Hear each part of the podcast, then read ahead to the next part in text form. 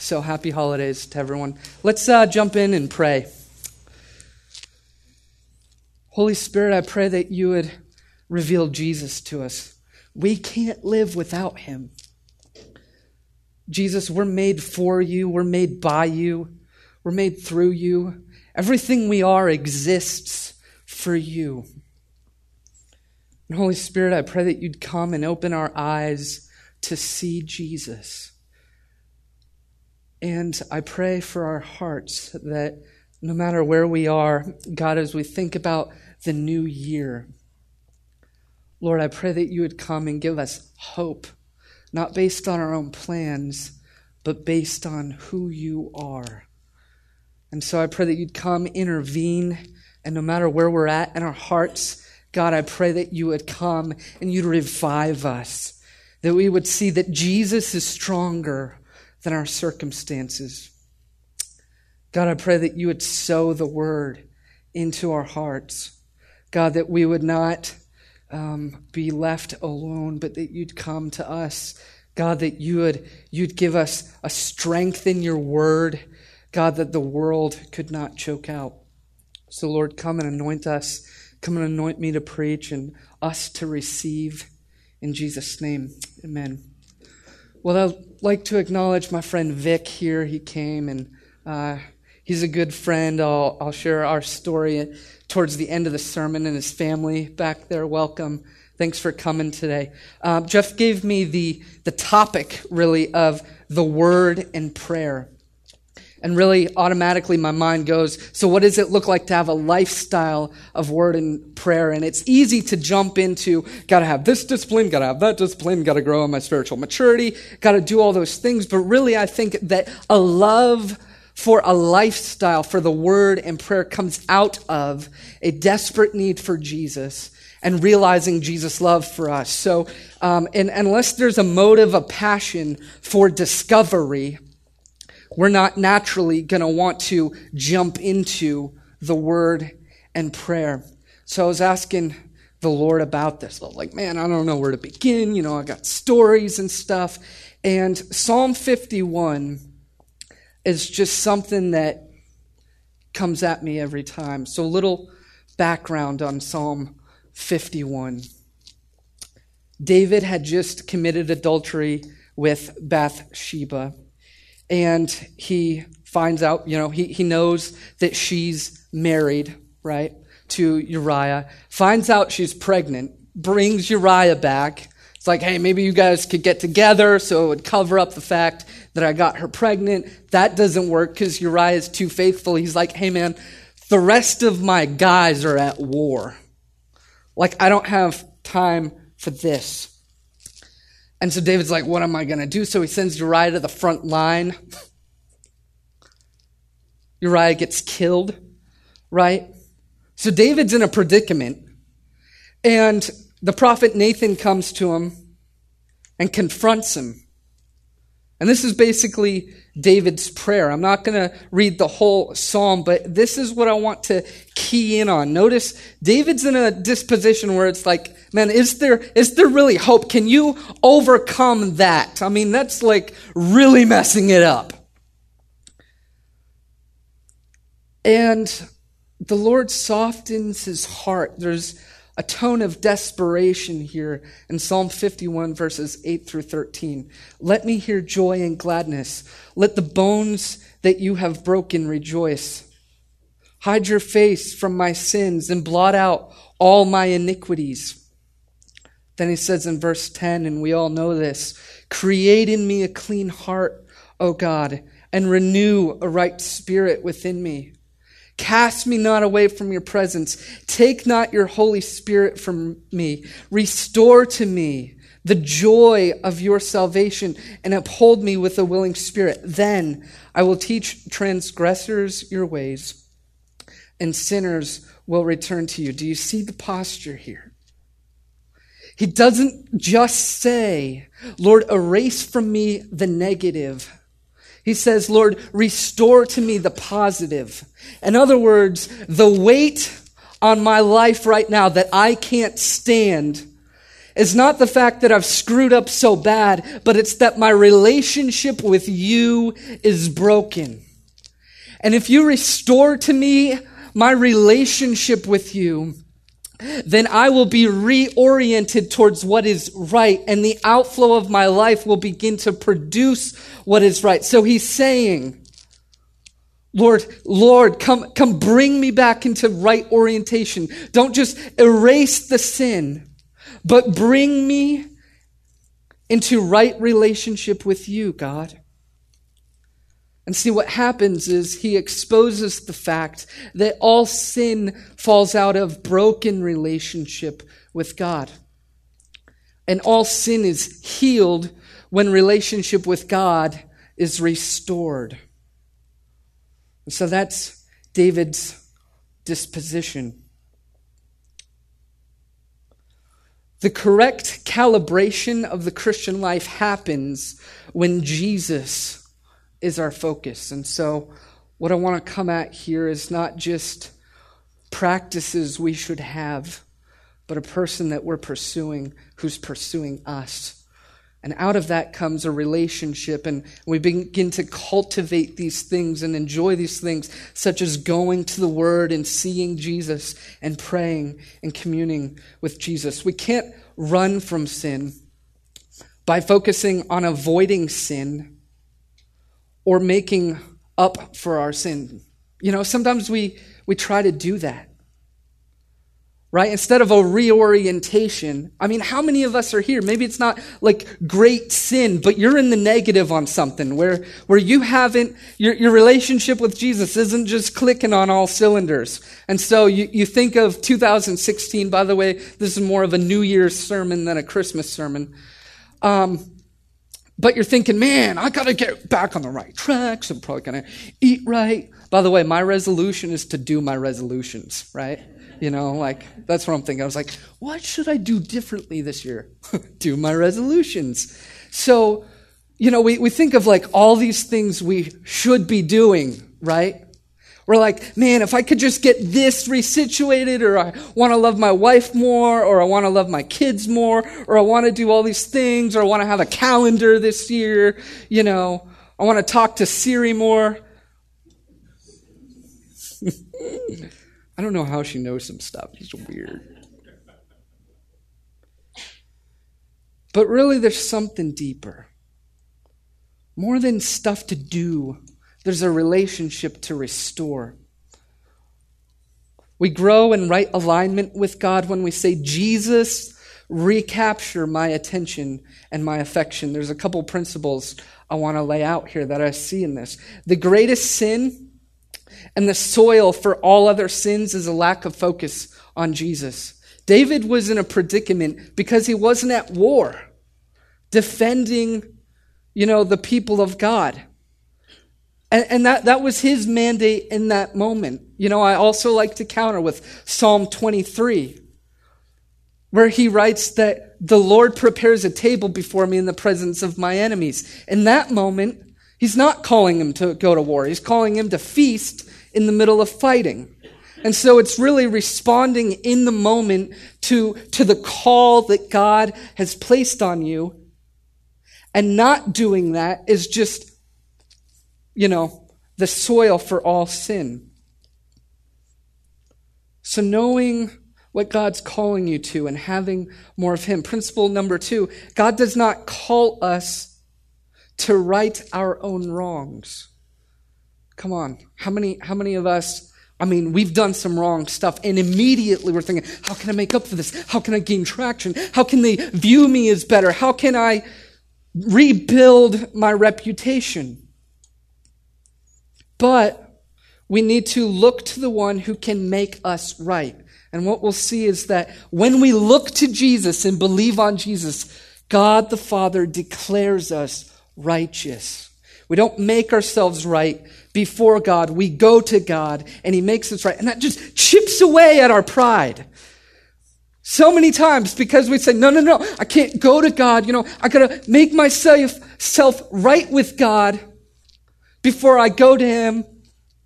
And it reveals that really what we want is just God to be like Santa Claus so he can give us stuff. So if I'm in the bad, then I can't go to him because I'm on his naughty list.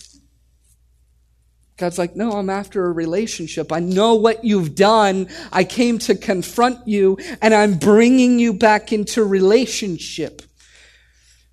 This is, you know, at a very subtle level, this could be tough for us to understand because of the times we live in, the area we live in. I work right by Tyson's Mall. Oh, my God. You know, it's like I get off work at six, and I plan to leave at like nine thirty, you know, just because I can't, like, leave the parking garage. People are consumed with themselves. People are consumed with their earning. People are consumed with what they can get for themselves. And Jesus says, you can't do anything for yourself. Have me. So the greatest wrong is that we do not look to Jesus. That's where sin begins, by not looking to him.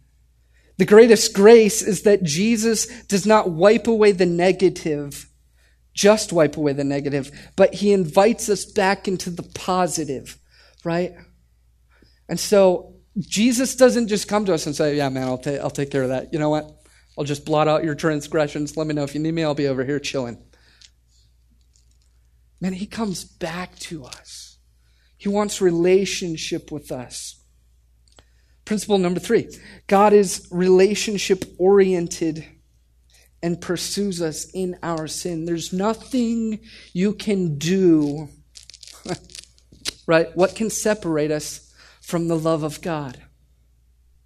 Nothing we can do can separate us from the love of God because Christ did something, right? And he, he saw our sin plainly, and he came to us knowing exactly who we were, and he chose to love us. He doesn't push David away, but he draws him back into relationship. This is huge. Principle number four, God liberates us from taking our liberties. Sometimes we think that, man, freedom is doing whatever you want, but is it really? Or does it subject us to bondage? Does it subject us to all the intentions out there that are laying before the things that we think we can have in our freedom? If that makes sense.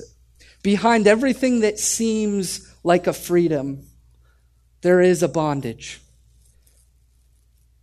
And what God calls us to is to be free from the freedom of the world and to have Jesus, the one who liberates. Because when we have the world, often we're not in right relationship with God. Freedom is not doing whatever you want. Freedom is the result of having Jesus and being freed from going our own way. That's when freedom happens. By the way, I don't I don't even have a beard, and this thing's like making noise on my chin. It's crazy. I'm like, what's going to happen when I'm like, you know, a full-grown theologian, you know, and it's like just up here smoking a pipe, and uh, this thing's going to have some issues. Um, number five. And don't take this the wrong way. This is not a political statement. Go to war when God calls you to go to war. Now, here's the thing. Let's view it this way. We don't war against flesh and blood, but against the powers and principalities of darkness, against our own flesh. Make war on your selfishness and self-centeredness, and make war to focus on the joy that is found in Jesus. So when a prophet comes to you, says, God knows what you've done, repent. Say, Jesus, I'm not here to fight. I'm here to surrender, right? And I'm here to make war on the thing that's keeping me from you. I'm here to make war that I might gain Christ. And we got to do that. We got to step into that. We got to step into a positive of, I'm not taking that. I love to just kind of hash out culture. Let's put this into context. I think in the American culture right now, there is a complacency and a, I don't want to deal with reality because reality is painful. right? And it, and it seems like what's going to happen is going to happen, so why do anything? Let's go watch Netflix. Man, Netflix doesn't save you. Jesus is still in the game. Church, get in the game. Start making war on what's against Christ. Start making war on dispositions that don't agree with Jesus. Step into culture and start heralding the word of God in every context, because he brings life. He restores things. He brings homeostasis. He brings shalom. Shalom is a peace that brings order. Jesus is the center. Now, here's the thing. We have hope of union with Christ. I want to get at this. This is still a sermon about word and prayer, but here's the thing. We read the word to discover Jesus, and we pray because we're in relationship with Jesus. And so I want to lay a foundation of what our relationship with Jesus is, so that when I say pray and read the word, there's wood and fuel, and you light a match. But if you light a match and there's like no wood and fuel, people will be like, okay. Okay. When we acknowledge the destruction of our righteousness. I mean, David was a good guy. It makes way for us to receive the gift of Christ's righteousness. If you want to go big picture, can you see redemption in the fall of Adam and Eve? Sin is a painful struggle. But the two options were inherit the righteousness of Adam, or be broken and inherit the righteousness of Christ by faith. Jesus came into the world to give us a righteousness, a goodness that was better than our own. He came to give us himself. So in Romans three it says, "But now the righteousness of God has been manifested apart from the law, although the law and the prophets bear witness to it. The righteousness of God through faith in Jesus for all who believe, for there is no distinction." There's no distinction. You got David. You got everybody else. You got me. You got you. Jesus looks at us. He says, sinners, you need the righteousness of Jesus. There's no comparison. All of our sin and all of our righteousness fails before Jesus. And it's on that ground.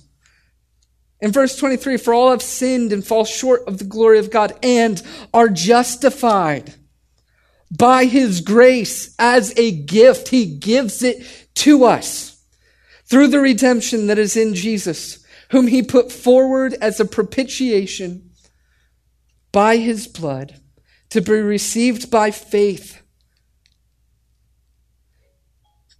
This was to show God's righteousness, because in his divine forbearance, he had passed over former sins. When we are thrilled with Jesus' righteousness, then our faith will be credited with the righteousness of Christ. Jesus is the focal point of the Christian life. I felt like I had to take two pages to say that, because we need that foundation. Jesus comes after us. And, and and the essence of the Christian life is to have joy in him. Church, may I say, cultivate your joy in Jesus. Discover Jesus this year, that he's pursuing you.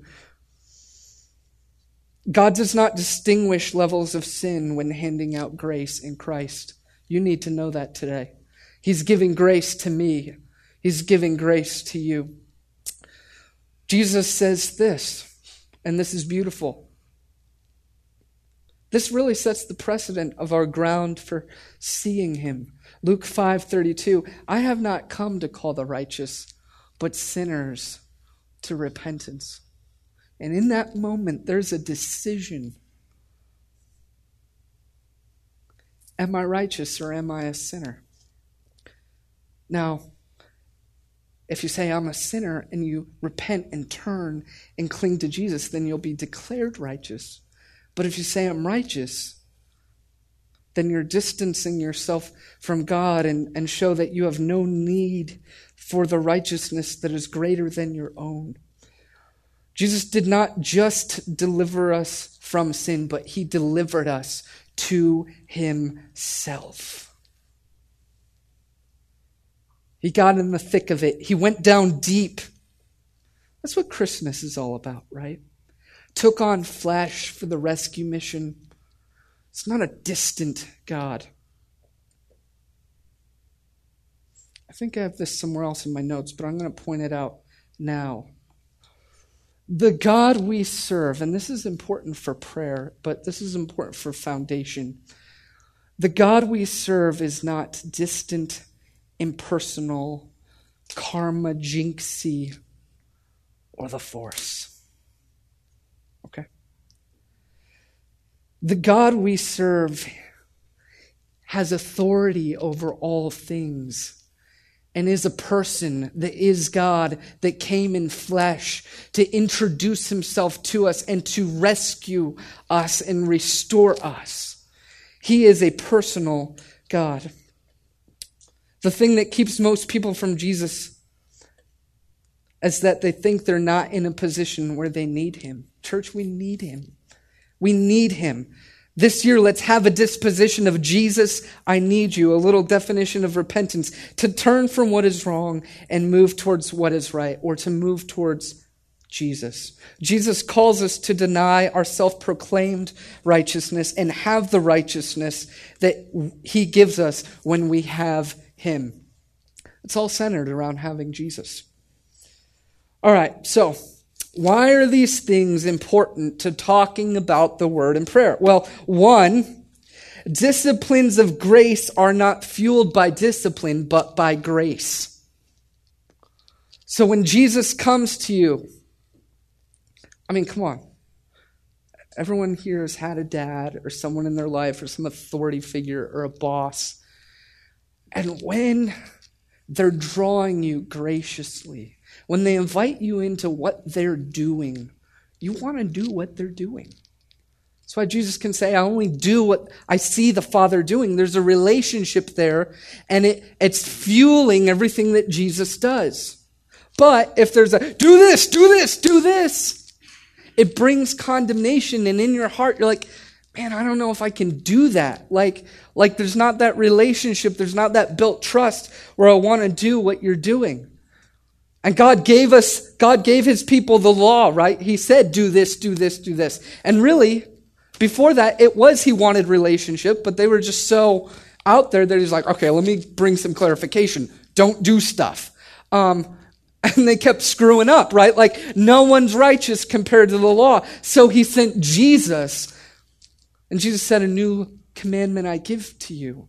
Love God with all your heart, mind, soul, and strength, and love your neighbor as yourself. And so he brought us into relationship. That's grace. And the second reason why this is important to talking about the word in prayer is if you see and are convinced that Jesus wants to commune with you, then you will grow with a desire to commune with him. When you see that, oh man, I've been... I drove home from work one day, and I sang this the whole way home. I was like, he brought me to his banqueting table. His banner over me is love. Anyways, it's one of my childhood favorites. And it's true. It's true. He invites us into feast. He invites us into relationship. And in that moment of communing with God, you realize, I'm loved. It's not just a theology, it's an experience. It's a reality. I can't see it plainly now, and there's things distracting me. There's things more clear here on earth. But as you press in to the truth of God in Scripture, you start to see, man, he's inviting me in. And now I'm starting to feel this love that he has for me that's lavish, and it begins to break sin. And you start to feel a freedom, and you start to relate with people freely. I mean, it's just all connected, and it's beautiful. Going to the Word and prayer are a means of coming to Jesus, and these passages are the precedent for doing so. Going to the Word is a means by which we immerse ourselves in the love of God. I don't understand how people can say, I know the love of God, I'm a Christian, I believe in Jesus, and not have just this uh, desire to dig into the Word and discover and cultivate and excavate the riches that are there. It's like searching for treasure, the richest kind of treasure. You give your life to discover it, and in the end, you're so blessed by it. So here's some reasons we don't come to the Word that grace will confront. First of all, um, it shows us that there's a disconnect in our hearts when we don't come to the Bible, when we don't value the Bible and going to the Word and discovering Jesus. There's a disconnect in our hearts with Jesus when we are not at the well of His Word, drinking Him in. I mean, sometimes it's dry, you know, and you're like, man, but the Holy Spirit can bring life. So here's some reasons. We have joy in worldliness. Sometimes we have competing joys. If you got addictions in your life, not even like trivial addictions, but just everything that's on Hulu I've seen, that's an addiction. You know, sorry, I can't hang out tonight. Uh, Gotta watch eight episodes of House of Cards. They're like, okay, have a nice life. When your joy is contending somewhere else, it's tough to have joy in Jesus. Joy comes from the thing that we cultivate. If you love shopping and you cultivate shopping, your joy will rise to the level that shopping provides.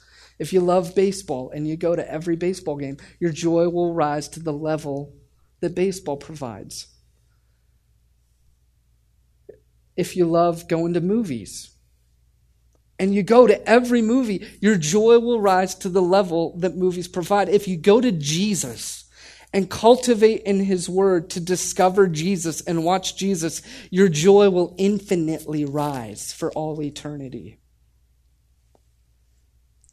Another reason, our hearts are hardened by our own sin. Another reason, we have yet to taste and see that He is good. Some of us just say, man, I haven't seen the goodness of Jesus that you're talking about. Holy Spirit, I pray that You come and show us Jesus.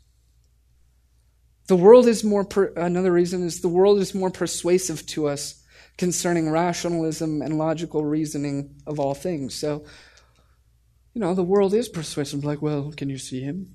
It's like, no, but that doesn't stop you from believing in all these crazy things. And I've got the Bible, and it points to Him. And if you start, in the beginning was the Word, and the Word was with God, and He was in the beginning, and all things were made through Him and by Him, and in Him is light, and the light shone in the darkness. Or if you go Colossians one, and in in Him all things hold together. If you if you go anywhere, the Bible makes a case that Jesus is more reasonable and logical than the things of the world. You just got to go there. You got to start. A lot of the reason why we don't see the reason and logic of the Bible is because we haven't given our own minds to seeing the reason and logic of the Bible, but it's it's there. So we go back again and say, restore to me the joy of my salvation. And here's the thing. All these things I just brought up, brought up crud in our lives, right? Or it's just like, man, yeah, I do have those subtle sins that slowly diminish the joy of my relationship with Jesus. And David's prayer just shows us, ha ha, I see the confrontation of sin and I'm pressing through it. And I gotta know this relationship with God. I gotta know the life-giving relationship with God. I see my sin. I'm drowning in it. And I've got two, two things I could do is say, well, this is the path I've chosen.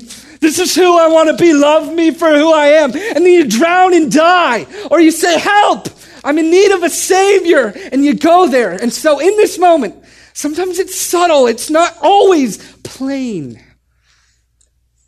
And we got to say, help, Jesus, I need you. Cultivate it, cultivate it. Bring that joy, bring that joy, bring that peace. I want to see you.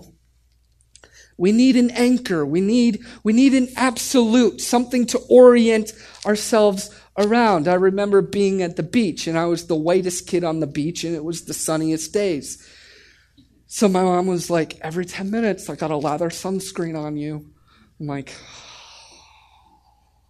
sorry, guys, I can't jump in the waves. I got to get sunscreen on. And then I used to joke. I was like, man, I'm going to invent S P F one hundred. And then they actually made that stuff.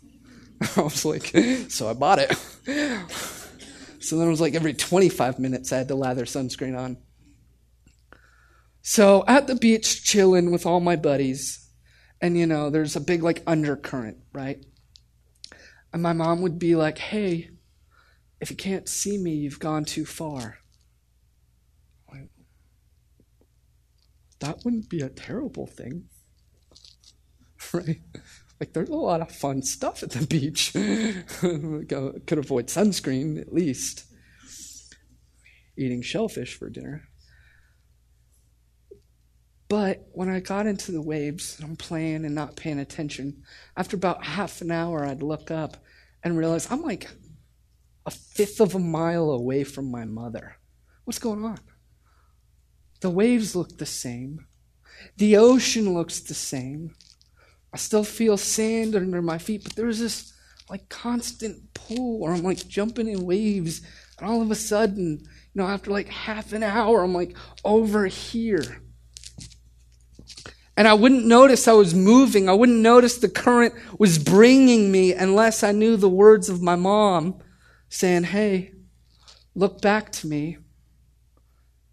And so one of the reasons why we come to the Word is because in culture, there's subtle shifts away from absolute truth, away from reality, where we don't even realize it's moving under our feet and we're being carried away by it. And we only realize we're caught up in it when we remember the words of Jesus and look back at him, because he's immovable.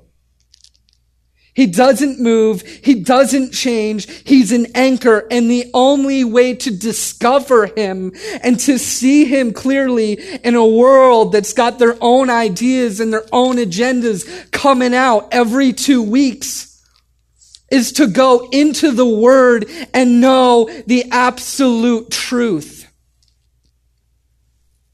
He's the anchor. And when we're focused on Jesus in a world that is constantly shifting and trying to carry us away from him, we can know that we're steady on him. The Word of God is the place where we go to see Jesus clearly and to cultivate our relationship with him. And here's the thing. This isn't just about making our relationship right. We can change. Psalm thirty-four, verse five says, those to, who look to him are radiant, and their faces shall never be ashamed. When you look to him, your countenance changes. Something about your life gets different. Second Corinthians three eighteen says, and we all with unveiled face, beholding the glory of the Lord, are being transformed into the same image from one degree of glory to another. For this comes from the Lord, who is the Spirit. John seventeen seventeen says, and this is Jesus praying, sanctify them in the truth. Your word is truth. Sanctification is the process of becoming holy like Jesus. When we go to the Word and see the truth subtly, Jesus changes us. Like in Narnia, I think it's Prince Caspian, right? Like Eustace goes and finds all this gold and becomes a dragon. Like, whoa. Crazy imagination there, C S Lewis. Um, becomes a dragon.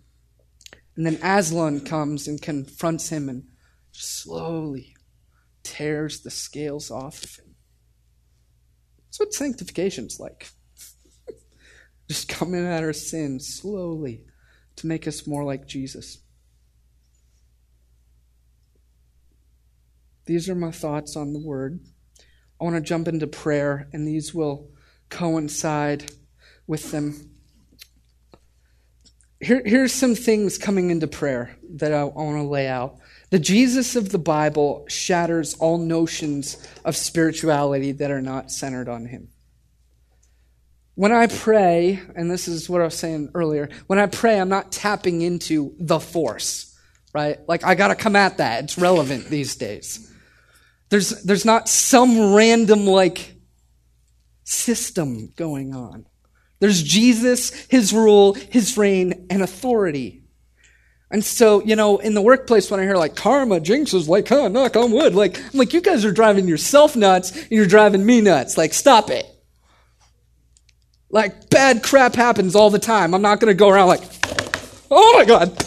You know, I can't live life that way. Stop it. Like, I got Jesus. And he's stronger than all that stuff. So stop it. And in the church, man, don't let that stuff reside in your heart. Like, don't let every any part of you kind of believe, oh, that has precedent on my life. But, dude, it will overwhelm you. And it's not true. So kick it out. All right. Just had to say that. Facebook was not the right place to rant about that, okay? And neither was this. When I pray, I'm coming before a personal, humble, all-authoritative, universal God. His name is Jesus. And here's the thing. When we come to Jesus, I, I realized one day, I was like, you know, I'm coming to Jesus, Lord, I pray for this, I pray for that, I pray for this, I pray for that. And I had been reading in Scripture, it's like so many people came to Jesus for his miracles, and he'd be like, don't tell anyone. And then they go tell anyone, everyone, and never come back to Jesus. It's like, wait. If you just come to Jesus for what he has to offer and never for Jesus, you're missing the point of prayer. We come to Jesus to get Jesus, and so the principle here is we don't just come to Jesus for his hand, but for his heart. When we come to Jesus for only what he has and what he can give, we let him stiff-arm us, and a relationship never grows. But when we come to Jesus to say, I want to know your heart, man, stuff will start to happen. All right, so here's some theology of the Holy Spirit and prayer. I'm going to move through this, share some testimony. My time's running out. But this is exciting stuff. So when we come to prayer to have Jesus, we come by the power of the Holy Spirit. Acts one eight says this, but you will receive power, supernatural power, when the Holy Spirit has come upon you. So the Holy Spirit's going to come upon you. You're going to have power, and you will be my witnesses in Jerusalem and all Judea and Samaria and to the end of the earth. And I've heard so many people use this, and they're like, so witness. I'm like, so you mean hand out tracts everywhere? And that's what you think this verse means. Like, that's not what this means. This means when the Holy Spirit comes upon you, you'll see Jesus. That's what witness means, right? In John one, one through seven, it says this, in the beginning was the Word, and the Word was with God, and the Word was God. He was in the beginning with God. All things were made through him, and without him was not anything made that was made. In him was life, and the life was the light of men. The light shines in the darkness, and the darkness has not overcome it. There was a man sent from God whose name was John. He came as a witness to bear witness. Little clarification there. About the light, that all might believe through him. So witness means to see and observe. You get a witness on the stand because they saw something, not because they're a great orator. Hey, you're good at speaking, Chuck. Come be a witness in this uh, court of law. Like, yeah, I saw a uh, a fig tree. Sorry, this is my Brian Regan influence coming out right now. Um, and bear witness to say, this is what I've seen. So Jesus is raising up witnesses and bearers of witness by the power of the Holy Spirit. John one, thirty-two to thirty-four, and John bore witness, saying, this is what I've seen. I saw the Spirit descend on him like a dove, and it remained on him. So the Holy Spirit came on Jesus and remained on him. I myself did not know him, but he who sent me to baptize with water said to me, he on whom you see the Spirit descend and remain, this is he who baptizes with the Holy Spirit, and I have seen and borne witness that this is the Son of God. Now, Jesus in Acts one eight says, the Holy Spirit's going to come upon you. You're going to see me. And John's saying that the Holy Spirit came upon Jesus and remained. So I'm thinking, man, if the Holy Spirit's on Jesus and remaining, and the Holy Spirit's going to come upon me, and I'm going to see Jesus, then what's happening is the Holy Spirit is plunging me into the revelation of Jesus. The Holy Spirit's bringing me into union with Jesus. The Holy Spirit's giving me insight into the living God. That's where prayer begins, man. Say, Holy Spirit, come, reveal Jesus. And then you move into that relationship that's so stoked by the word. And you begin to pray stuff, radical stuff. So here's some prayers Jesus has answered in my life. I figured, man, prayer sometimes, you just got to share that it works. And I'm not just like cashing in like, I pray, I do a good thing for you, Jesus. And Jesus, you answer what I want. That's not how this works. But you go to him, you pray with his will. So when I was like two years old, I was prophesied over that there would be financial provision for higher education.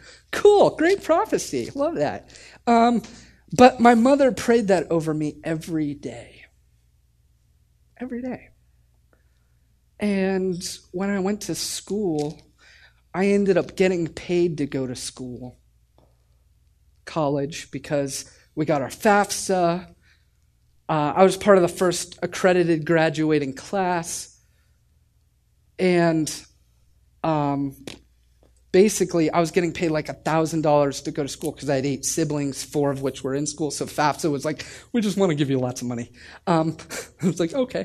And, you know, credit hours were like like one hundred twenty dollars a credit hour is awesome. It was like, man, but that, I, I could see. It's like, man, if my mom hadn't prayed that every day, would that have happened? I mean, like, the Lord's answering. So it's like, prayer is this belief that God's going to do stuff. If he said something, you're just praying it into existence and saying, Lord, come thine kingdom, be done thy will. But that's a small one. Here's the thing. I, I have leg issues. I got lymphedema in my leg, all right? And, and so I don't have a lot of good circulation. I got swelling, and you know, people pray for me, I don't get healed, but that's okay. I got a theology of suffering that says, in suffering, I can get to know Jesus who suffered for me, maybe even a little bit better. But here's the thing. I said I resolved to pray with everyone, for everyone with a leg problem. So I said, Lord, anyone you send me that I see is walking with a cane, in a wheelchair, whatever, I'm going to pray for them because I believe you heal people. So I started praying for people, and, uh, you know, three weeks into it, I'm like, man, Lord, you're not healing anybody um, that I know of. I mean, I at least need to see and, you know, get some recognition, like, at least know this stuff's working out, okay? So so I'm like, I'm going to pray for people. So see this dude walking with a cane. I'm like, dude, I'm going to pray for you. He's like, dude, you know, I was in the military. Doctor said I'll never walk correctly again. I was like, well, I'm going to pray for you. And I prayed because the word informed me that Jesus always healed people out of compassion. I say, Jesus, have compassion on this person and heal them. A few weeks later, runs up to me without a cane. It's like, do you remember me? I was like, no. You prayed for me that I would be healed, and I'm completely healed now. Like, praise God. He does that stuff. So I was like, I'm going to start praying for everybody. Like, hey, man, you need a gold molar. No, I'm just kidding. Um, so here's the thing, you know. So I was like, I used to have a Walmart ministry um, where I like go into Walmart and the Lord would like speak to me and I'd pray for people. But I was really scared. Like, I, I remember the Lord saying, hey, pray for people in Walmart. I'm like, in Fayetteville? Like, I think I need to buy a gun. Um, you know, like, it's just not going to happen, you know. And I go in there like at ten o'clock at night, and there's like one cash register open, and there's like eighty people in line, and they're hangry, um, right? You know, so it's like not really working out. So I'm like in Walmart, and I used to drive by Walmart. This happened. For a year, I was like, Lord, I don't have the faith to pray for people, but I don't want to be disobedient. I pray you'd give me the faith for people." And a year later, um, man, I, I just, I was driving by Walmart, had this vision of this woman walking around the corner with a, with a cart. And the Lord said, "I'm going to restore her relationship with her two sons." And I was like, okay. So go into Walmart in the frozen section. Sure enough, this lady comes around the corner. And I'm like, oh, man. You know, so like five minutes later, we re-intersected on the, you know, uh, paper towel aisle. Because I was like, oh, I don't think I could do that. You know, people in Walmart are like, man, that guy's high right now. And I'm like, Lord, just make me high in the Holy Ghost. Um, you know, so I'm like pacing back and forth at Walmart. Finally catch up to her on the paper towel. I was like, "Ma'am, uh, you know, God speaks and uh, he's going to restore your relationship with your two sons." She said, "Man, they just ran away from home." Well, let's pray for them. So she's crying there in Walmart, and we're just praying together. And here's what it showed me. The Holy Spirit wants to do stuff in real time, to bring the power of the Word into existence in people's lives, to appropriate it, to apply it, to bring it to bear where people's lives are hurting. That's the God we serve. And he's looking for people who are praying, who are pressing in to say, I want to be there. And sometimes in our prayer, it's, I don't have the strength to operate the way you want me to operate. My time is up. I got I got just a couple more stories. Here's the thing. Um, all right, everyone doing good right now? Okay, cool. Just just real quick. Um, so... Just two more. I'll try to make these quick. So in two thousand ten, I was here for a summer, and I just knew the Lord was saying, "Hey, march on the mall with a white flag and declare a state of surrender." I was like, "No, that's very stupid and very religious. No." And then Chris Tomlin's like, "Hey, I'm going to write a song about it. We raise our white flag and we surrender." And I'm like, okay, that's ridiculous. So when I moved back here, I was like, that's an assignment. And here's the thing. It's like, how do you know if like God's speaking to you or laying something on your heart in prayer? It's if you feel like there's going to be greater consequences not doing it than doing it, you should do it. In other words, feel like, man, there's such a burden on my heart to do this. I'm going to feel guilty not doing it. Do it. So, you know, Wednesday before Easter two thousand thirteen, when I moved back here, marched around the mall with a white flag. Nothing happened. Like, what the heck? That night, the Lord was like, okay, Good Friday, go out on the National Mall, build a cross, walk around the mall with a cross. Like, that's very sacrilegious. He's like, be obedient. When God speaks to you, just be obedient, okay? So here's the thing. So I went out Good Friday, you know, like everybody's on the National Mall, even people from the Czech Republic. I'm like, what are you doing here? Anyways, so walking around the National Mall, and, and like, you know, people are giving me weird looks. You know, I'm like, please don't pull out your gun right now. This is just a piece of wood. I'm representing Jesus. You know, like, hey, just remember him. Um, so three young guys walk up beside me. They're like, dude, what are you doing? I was like, hey, uh, two thousand years ago, Jesus walked with a cross for you, for your sin, because he loves you. Like, dude, you got to come tell our whole class this. So they brought me into the center of the National Mall and gathered around all their classmates. There's like thirty students. They're like, dude, listen to this guy. I'm like, wow. So I was like, started preaching the gospel. Like, hey, man, you need Jesus. They're like, yeah, we do. Oh, my God. Um, so I was like, they're like, so what do we do? I was like, well, let's pray. They're like, okay. I was like, so let's hold hands. And they all knelt and raised their hands. And together, they declared allegiance to Jesus. I was like, Lord Jesus. They were like, Lord Jesus. I was like, we surrender to your love. Anyways, that's just a testimony that God wants to do stuff. Finally, my friend Vic is here because I got to be honest. I had been in some situations.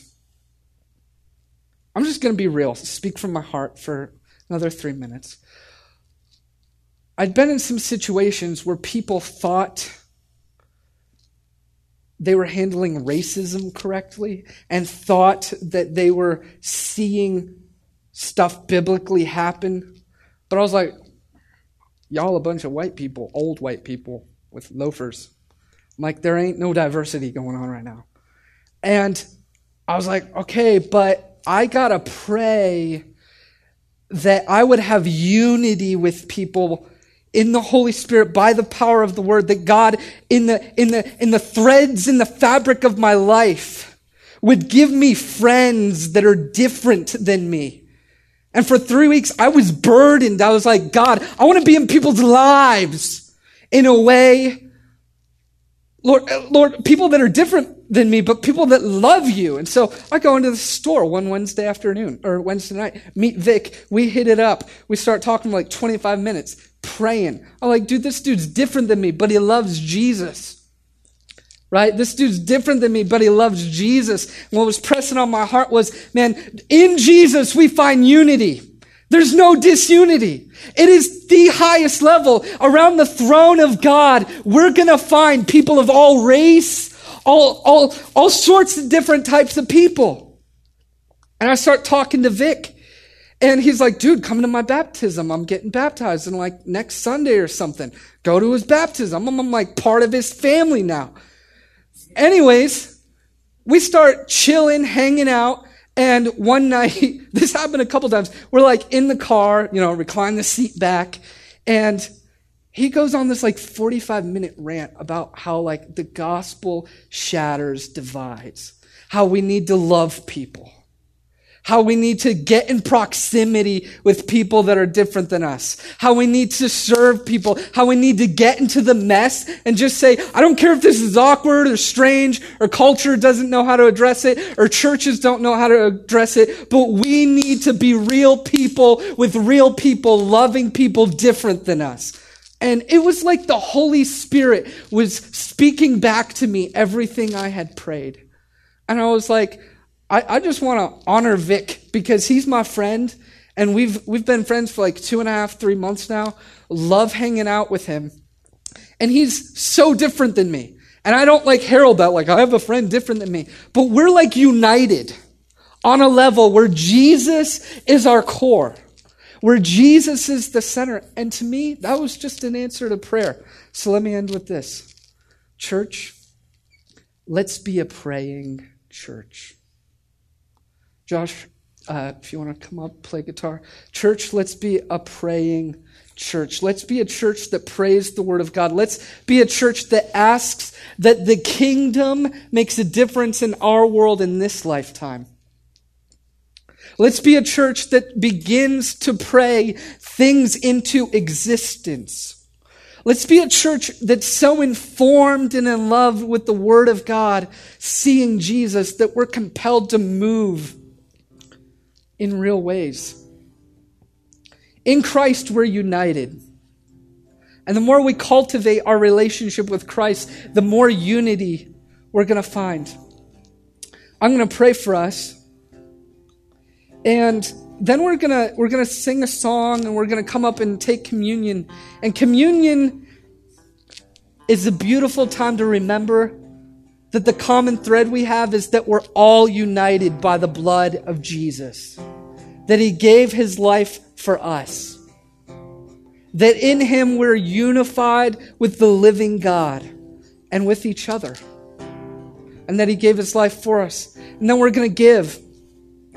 And Pastor Jeff already mentioned that this is end of year giving. It's on my heart to encourage you.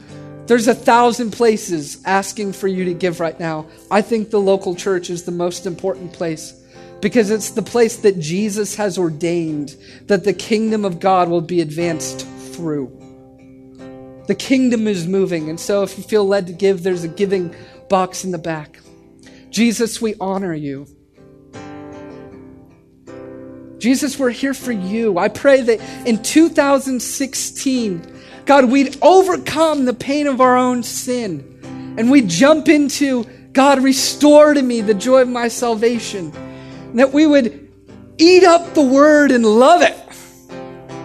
And Lord, that as a church, we'd pray together.